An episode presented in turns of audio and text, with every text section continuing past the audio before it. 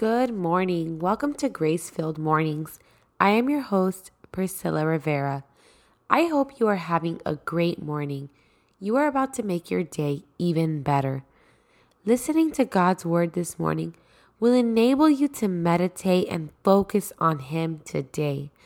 By doing that, you will unlock His peace. That is real peace, the kind of peace that transcends all understanding. Are you getting caught up in today's hustle culture? The world is telling us we need to work hard. Sleep is a waste of time.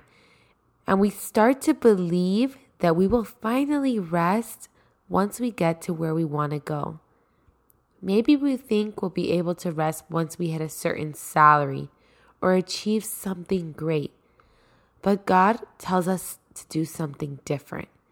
And we know that God's way is the only way for us. Mark twelve, verse thirty-six. Sit at my right hand till I make your enemies your footstool.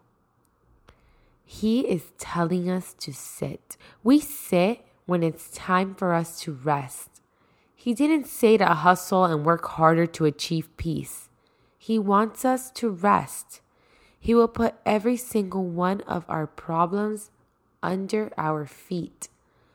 Whatever was on your mind last night, whatever you woke up stressing about this morning, God will make it your footstool.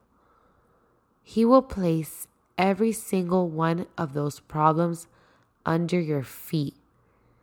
Whatever worries you are facing, make the decision today to rest.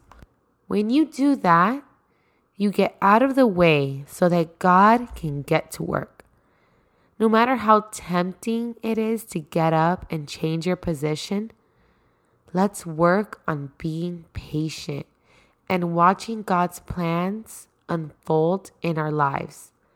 We just need to step aside, sit, and watch Him work. Your worst days will become good days. What started as a stressful morning will become an amazing day. Yesterday, we talked about how God has good intentions for us.